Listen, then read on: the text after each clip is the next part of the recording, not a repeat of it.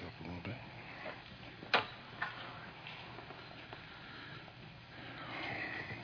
Praise the Lord, abundant life. Good morning. How are you?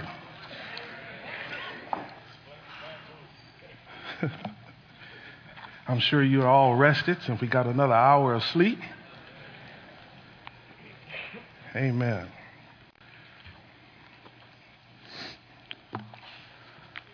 Let's pray and get started. Father, in the name of Jesus, we thank you for the opportunity to sit at your feet. Father, we come with many needs in our lives. We need your touch. We need your guidance. We need your strength. We need your anointing to do the things that you are calling us to do. Father, I pray right now that as you has appointed this time for me to share your word, that you would strengthen me in my body, in my heart, and in my mind. Take control of my mouth. Allow me to speak only the words that you have for me to share. And Father, through your power, through your anointing, I pray that ears will hear, that eyes will see, what the Spirit is trying to say to us. And Lord, I pray that through it all that you will be glorified, the enemy will be horrified, and your people will be edified. In Jesus' name we pray. Amen. We are continuing the Nehemiah project. I will be concluding this message uh, today. I have really been enjoying it myself, just in my time of study, and, and then even as I prepare to share, there's been many things the Lord has sit, uh, shared through me that I didn't even plan to say, but they ministered to my heart as well. And so I thank God for this opportunity, and I pray that many of you have been blessed as a result of it. As we looked at this Nehemiah series, we said that it demonstrates the sin of Israel and their failure to follow God's commands and decrees, which led to the breaking down of the walls of, uh, of Jerusalem. But although this is a passage and a case study that show God's correction, it's also a story of God's restoration plan. The people of Judah and the city of Jerusalem were in a terrible condition. But the Lord God had a plan. And so we established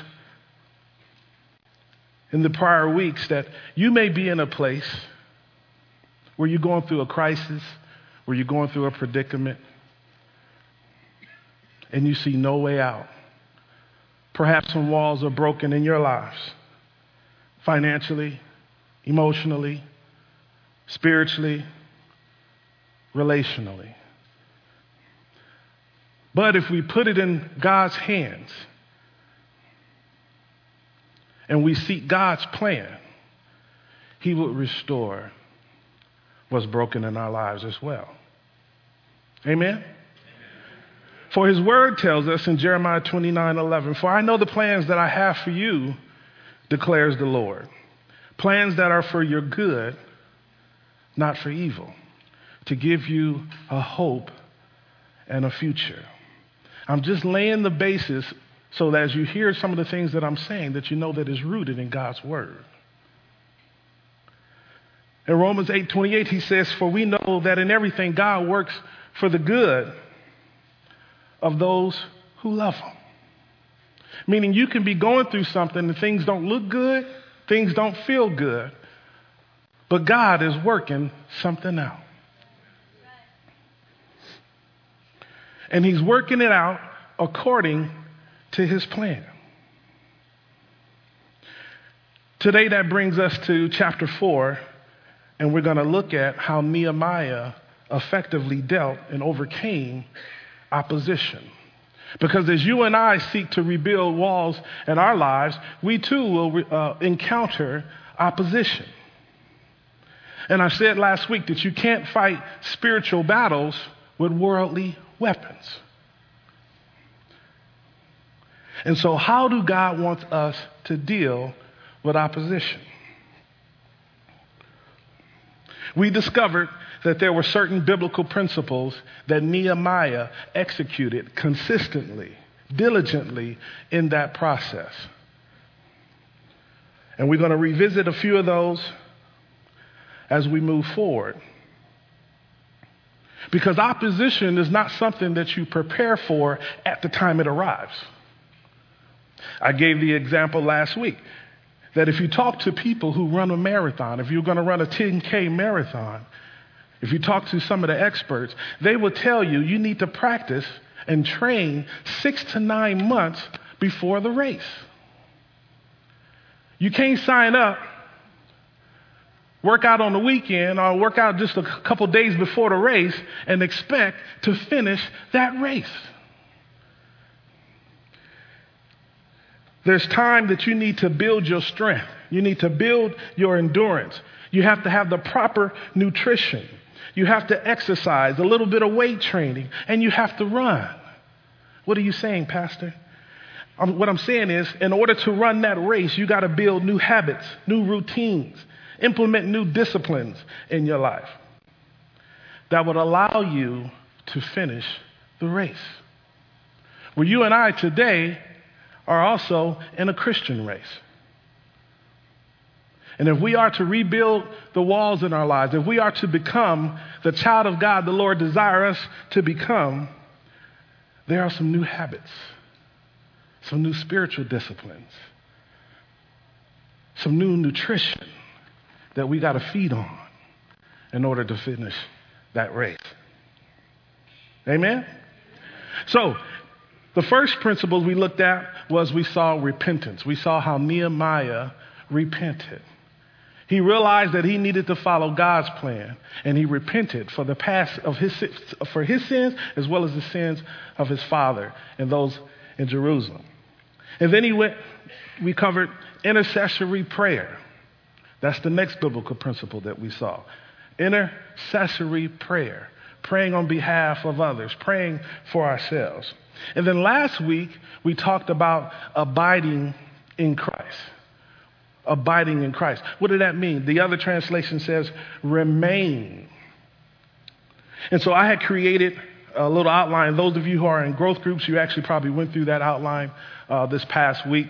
Uh, I asked Sister Monique, we put together another one that's really nice. Um, if you email me at the church or if you wait a little while, I'll make some copies and that'll be available for you because Here's the principle behind this. I know this may feel a little juvenile. See, my background is a youth pastor. And when I ministered to young people, I always had an outline. You say, why? Because I wanted young people, they only come to church one, one day out of the week. And so I wanted young people to be able to study God's word during the week. I wanted them to hear the message and then go back and do a little bit of homework. Amen? And so I wanted to provide them something as a manual so they could just go through. The scriptures will be here so the truth can get down inside of them. See, I'm not interested in people just coming to hear a good message. I don't preach to entertain anybody. To be honest with you, I have a little stage fright. I don't like speaking in front of people. but I have a desire for people to hold on to God's word and understand his truth. And so I'm a, I'm a teacher that says, you, you know the principle that says if you give someone a fish, they eat for a day. But if you teach them how to fish, they eat for a lifetime. I desire for those who come and hear me preach at Abundant Life to learn how to eat for themselves. That you don't have to depend on someone to preach to you. You can get into the Word yourself so that you can discover your gifts.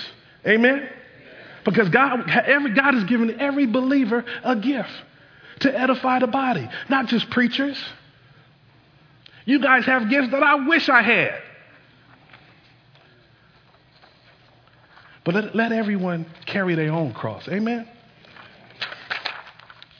All right, so that outline will be available because I want you to get into the practice of abiding in Christ. And you say, why? Why is that important? Let's look at the passage here.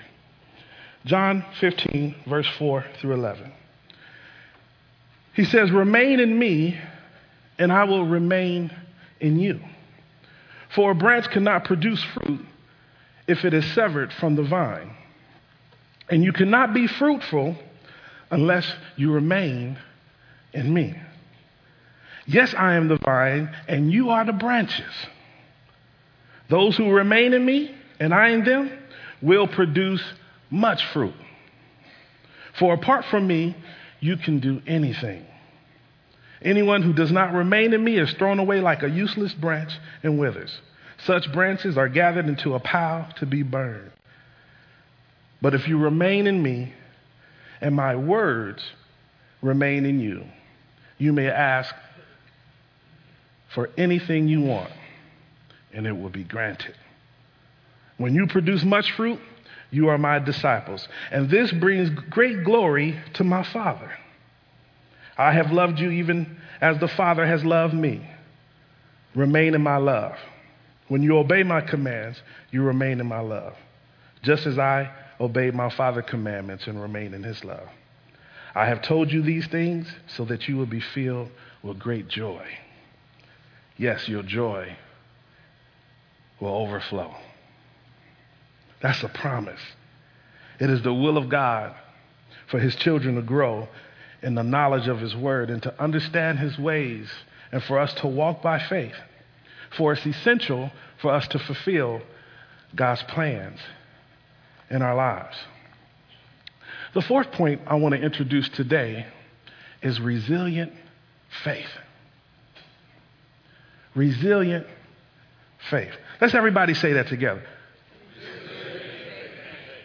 Not just a little bit of faith, but resilient faith. Let's look at chapter 4.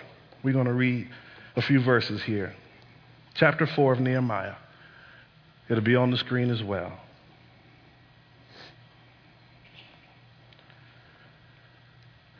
Sanballat was very angry when he learned that we were rebuilding the wall. He flew into a rage and insulted and mocked us and laughed at us. And so did his friends and the Samaritan army officers. What does this bunch of poor, feeble Jews think they are doing? He scoffed. Do they think they can build the wall in a day? If they can offer uh, enough sacrifices? And look at the charred stones they are pulling out of the rubbish and using again. See, the enemy uses ridicule, mockery to discourage the child of God. When you are working in, on God's plans for your lives. But I believe that Nehemiah and them had the ability to keep going. You said, why? Because they didn't take their eyes off of God and start getting in the natural to fight the people that was accusing them, the Sanballats. They didn't do that. I believe they understood a passage that's in Matthew chapter 17 when Jesus says, I tell you the truth. If you have faith as small as a mustard seed, you can say to this mountain, move, go there, and it will move. For nothing is impossible for our God. See, when you know God's word, you won't jump in the flesh when people try to discourage you for what you're doing in your life. Let me bring that home a little bit. Let's say to some of you at your job, you have people who you may feel be plotting against you or talk behind your back. Somebody is devising some kind of plan to hurt you. In our flesh, we would want to go talk to people. We would have fear. We don't think that God has our back. Let me show you what God would do if we would abide in Him. In verse 3, Tobiah, who was standing beside him, also remarked. He says, Even if a fox walked along the top of that wall, it will collapse. Now remember, they had charred rubble, talking about they were going to build a wall. if you didn't have faith, you say, well, it is a little flimsy. I, I see where they're coming from. It's really not that strong. But when you have resilient faith, you don't walk by sight. You walk by what? You walk by faith. Look at what Nehemiah did in verse 4. Nehemiah heard what he said. But Nehemiah says, But then I prayed, Hear us, O Lord, for we are being mocked. May their scoffing fall back upon their own heads, and may, them, may they themselves become captives in a foreign land. Do not ignore their sin. Do not blot it out, for they have despised you. Nehemiah understood his position. They're not mocking at me. I'm doing God's will. I'm working on God's plan. And he says, and in despising us who are building your wall, he had an understanding of who he was in Christ and what he was doing and who he was doing it for.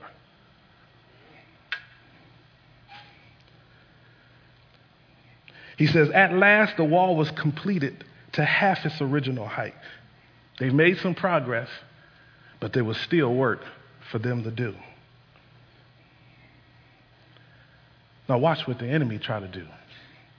But when Sanballat and Tobiah and the Arabians and the uh, Ammonites and the Ashdodites heard that the work was going right ahead, despite of their ridicule, despite of their mockery, when they heard that the people of God was still working and that the breaks in the wall was being repaired, they became furious. They plotted to lead an army against Jerusalem to bring about riots and confusion. Have you ever had your enemy plot against you to cause confusion on your job, cause confusion in a relationship?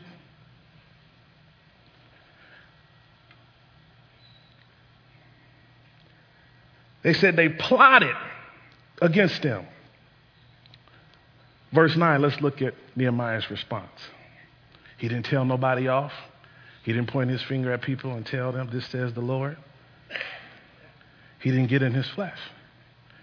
He says, But we prayed.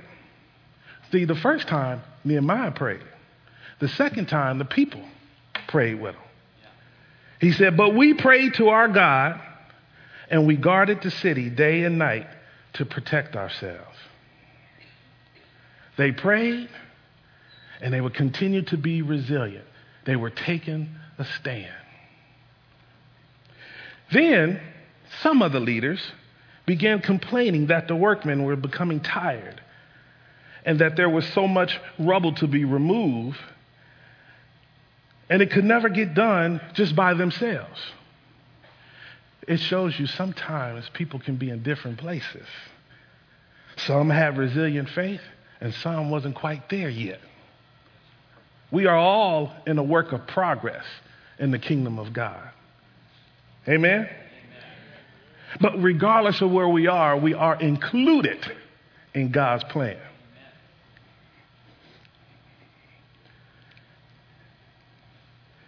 He says, Meanwhile, our enemies were planning to swoop down upon us and kill us, thus ending our work. Look how the enemy turned up the heat. First, they was just mocking them. Now they plotting to kill them. Verse 12, he says, And whenever the workers who live in the nearby cities went out, went home for a visit, our enemies tried to talk to them, tried to talk them out of returning to Jerusalem we got to be careful the people we let get in our ear. Amen? We got to be careful to the voices that we listen to. I know we got friends and they may not be strong in their faith and all of that, but when you're going through something, when you're trying to build God's plan, you got to be very careful who you let speak into your life. You can listen to them and say thank you. You don't got to talk about them, but it's like chewing gum. You can chew it and spit it out. If it's not consistent with the word, let it go. And see, that's harder than others because some of those can be a significant other. It could be a parent. It could be someone who you dearly love. But you got to put them in their rightful place when it comes to your relationship with the Lord. Amen?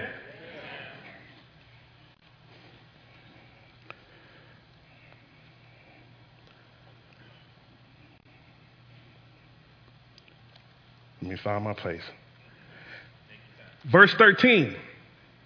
He says, So I placed armed guards from each family in the cleared spaces behind the wall.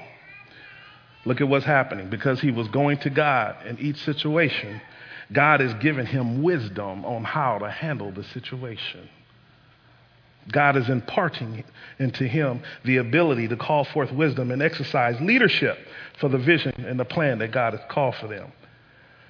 Verse 14 Then I looked over the situation. I called together the leaders and the people and said to them, Don't be afraid. Remember the Lord who is great and glorious.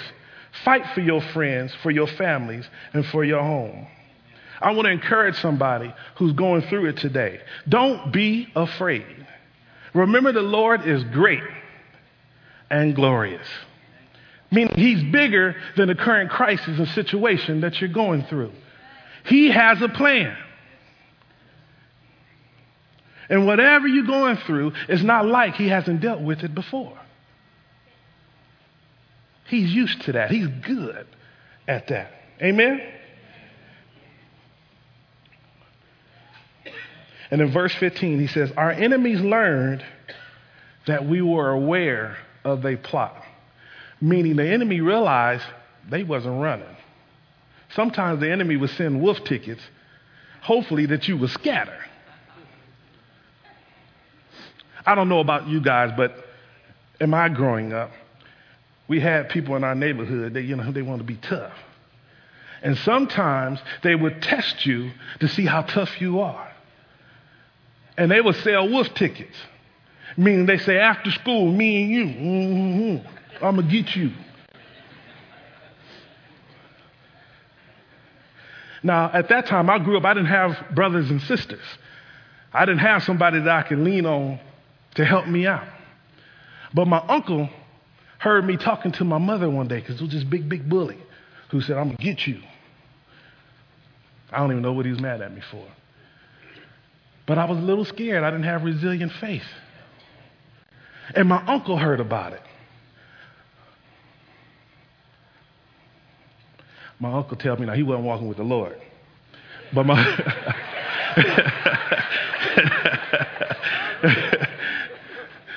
But my uncle said, You part of the Gerard family. And we don't run. He said, If you run, you'll be running every day of your life. It won't be him, it'll be somebody else the next time. He said, You just stand. And he said, If you don't want to fight, you don't have to fight. He said, But if you do, if you do, you get the first lick.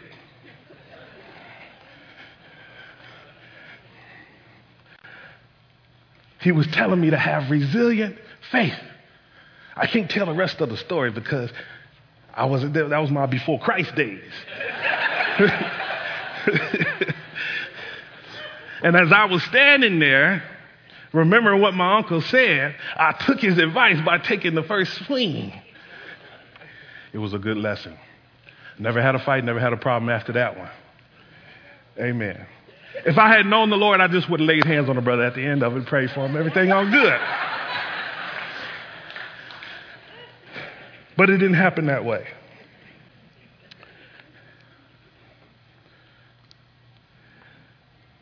God exposed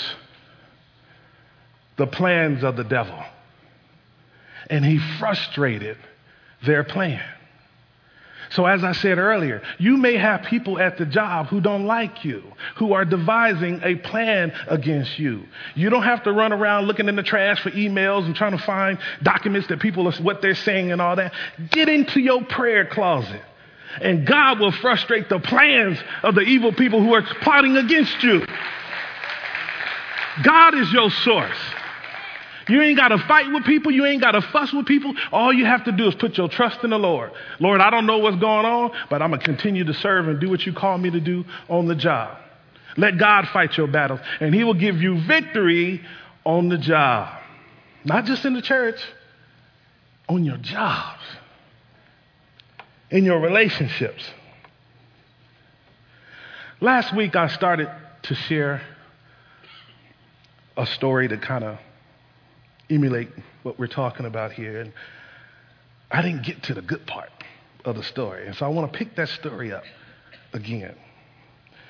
I shared with you that there was a tree in the Far East called the Chinese bamboo tree. And the tree is different from most other trees because it grows in a very unusual fashion.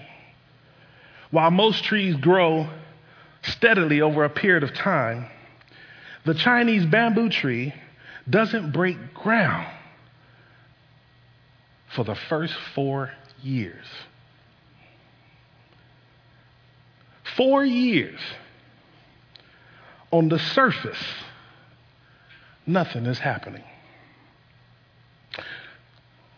Let's suppose that God gave three groups, three churches, seeds. Each seed was different. Each seed was according to God's plan. And let's say he gave one seed, seed A, let's call it abundant life. And he gave us the bamboo tree seed. And he told us that if you water it, if you fertilize the ground,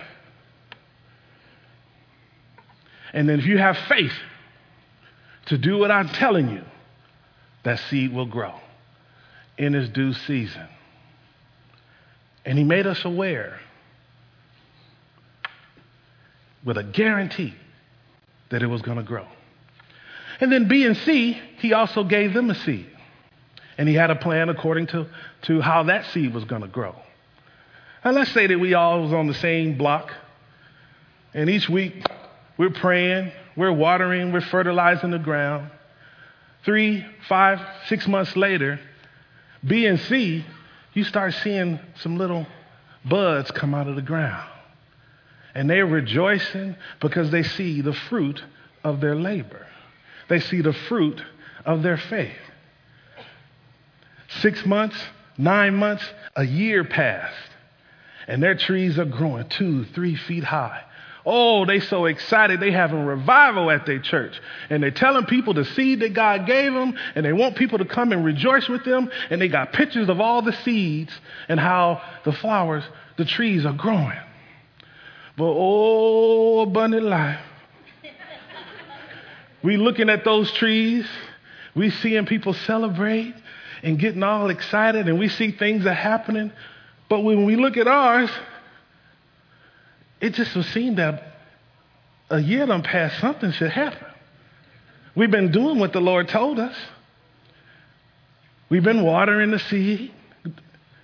We've been fertilizing the ground. And we still have faith, although it's being shaken every time we start looking at B and C.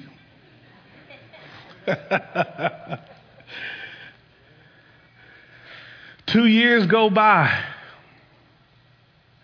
Their trees are growing. It's at five and six feet tall. When Christmas come around, they putting ornaments and stuff on their trees. Oh, they so excited. And they say, hey, abundant life, how's your seed over there going? What's going on? Ain't too much happening. Are y'all being faithful to what God called you to do? Yeah, yeah, we've been faithful. Now you know BNC. You know, sometimes Christians have the audacity to gossip. And they say, Lord, you would just think, I don't know what's going on there, because our tree is growing, praise the Lord. Uh, maybe we should go and have a meeting with them. Maybe we should go give them some advice. It's, it's a shame. I see them going out there watering them, them poor people over there. But God bless them.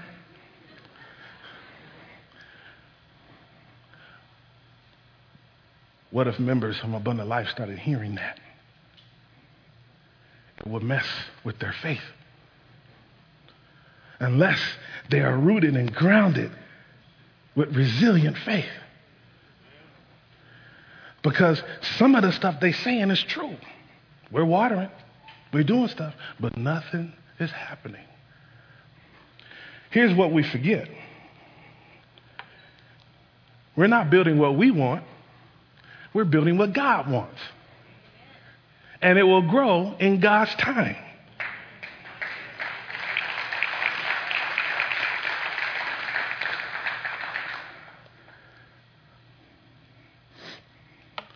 But in the fifth year, something amazing happened.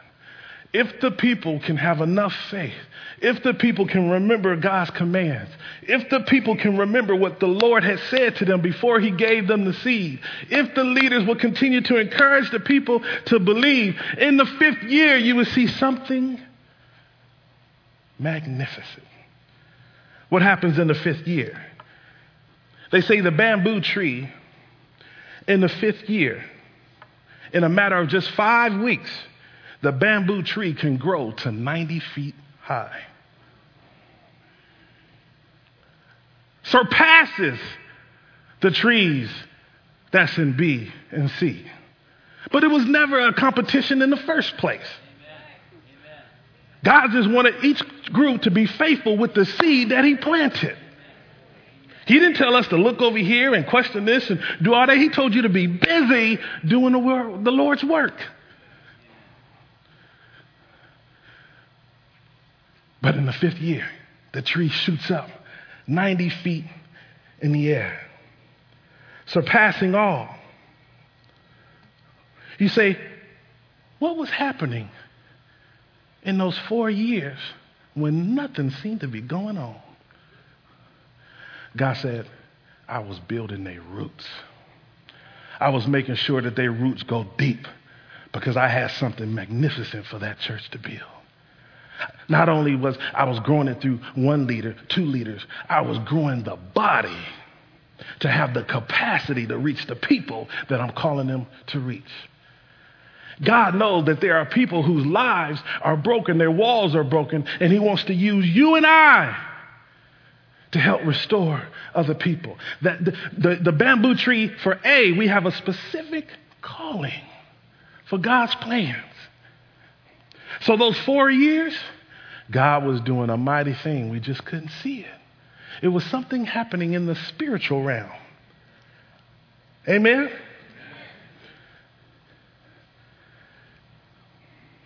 I'm convinced that life also happens in a very similar way. See, weeks, months, years, you can spend rebuilding a wall in your life. Perhaps you have a dream or a vision.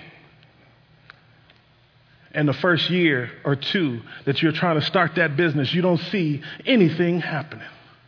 But if God told you to plan it, if God is guiding you, He will provide the resources. And after a few years, you begin to see something is happening. I've seen many bamboo trees in the kingdom of God. My eyes have seen many lives changed by the power of God.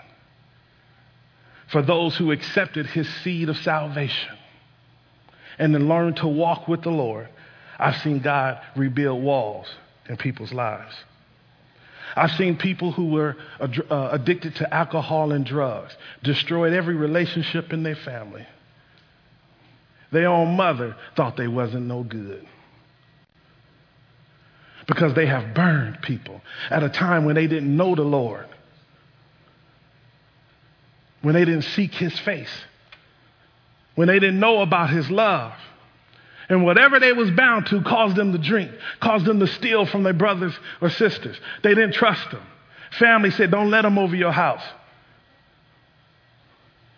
But that same person in their state of brokenness, I seen them come to an altar and I seen God change people's lives touch people's lives and rebuild the broken walls in their lives. Today, you may see them praising God, serving, and you will never know what the Lord had done to bring them to that place. That's the business that the Lord is in. He wants to rebuild our walls. But it will take for us to have resilient faith.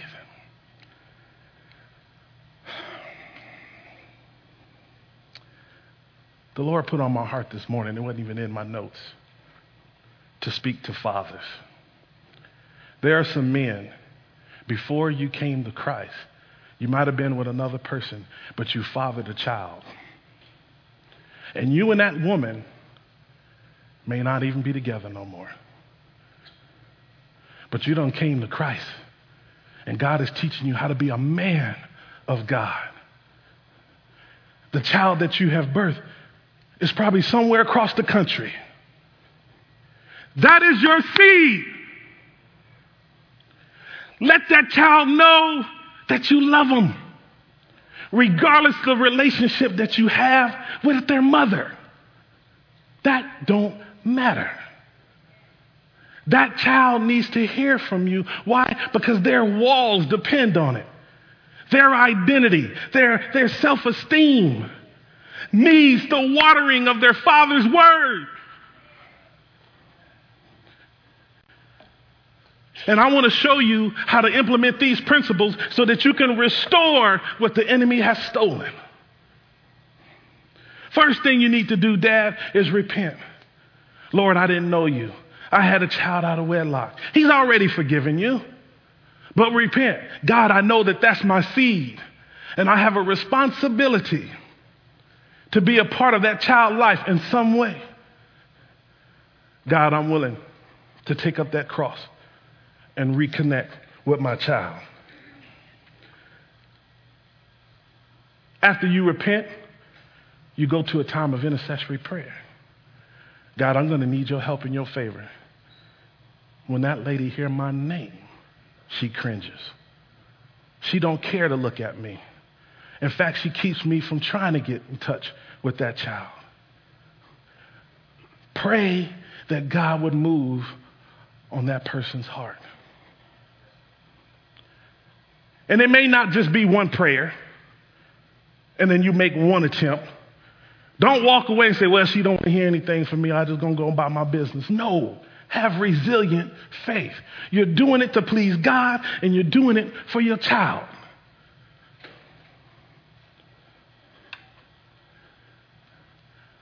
Ask God to help you. And then write a letter to that mother as well as to that child. Let them know that I'm a new man today. I made some mistakes that I deeply regret. But God is helping me. I have not been around in your life, but I want to reconnect with you. And I'm not saying that you would see the child, but you got to have some kind of relationship with them. If all you do is send them a letter, let her know maybe I can't correct the wrongs of my past, but I want to be praying for you every day. See if they will send you the child's report card so you can pray over their school. But the main important point is to let that child know without a shadow of a doubt that their dad is a changed man that the Lord has come into my life and I love you. I know I might not have shown it in years past, but I want to show you the love that God has placed in my heart for you. And as you are resilient, you are helping that child rebuild the walls in her life as well as your own because that is our responsibility as a man. Amen? We can't look that off. We have to assume responsibility. And it's going to require faith. If we keep watering, if we keep fertilizing the ground, we would have a breakthrough at the proper time. Why? Because it's a part of God's plan for your life. I want to ask the worship team to come. I have a selection that I asked for them to sing today.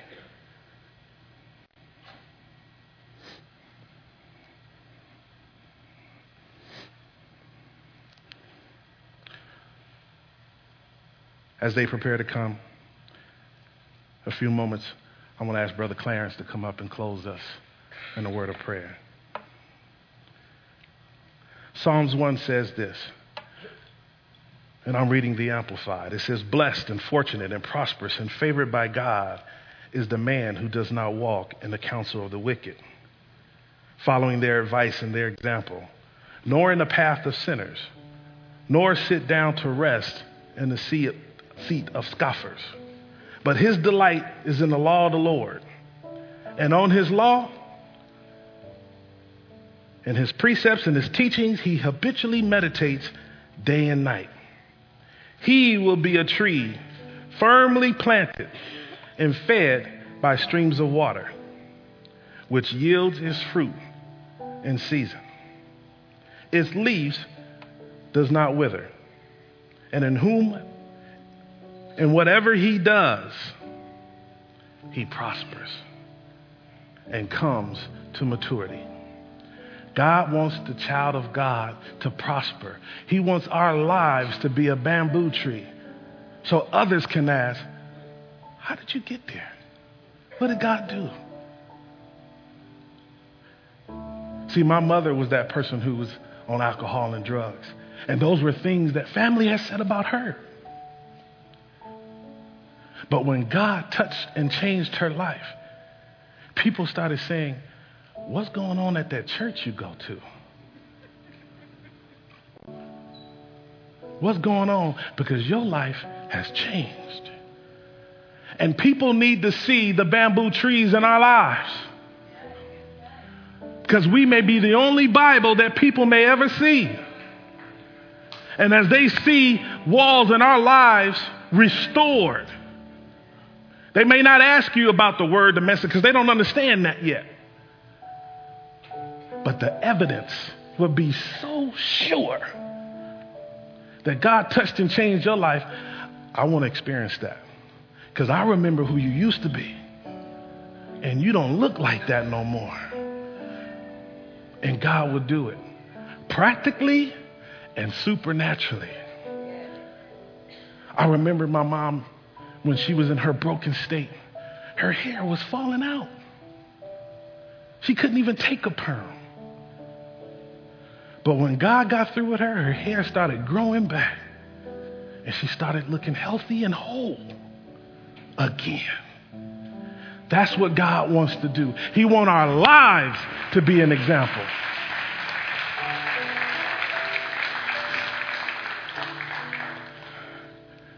Thank you. God bless you.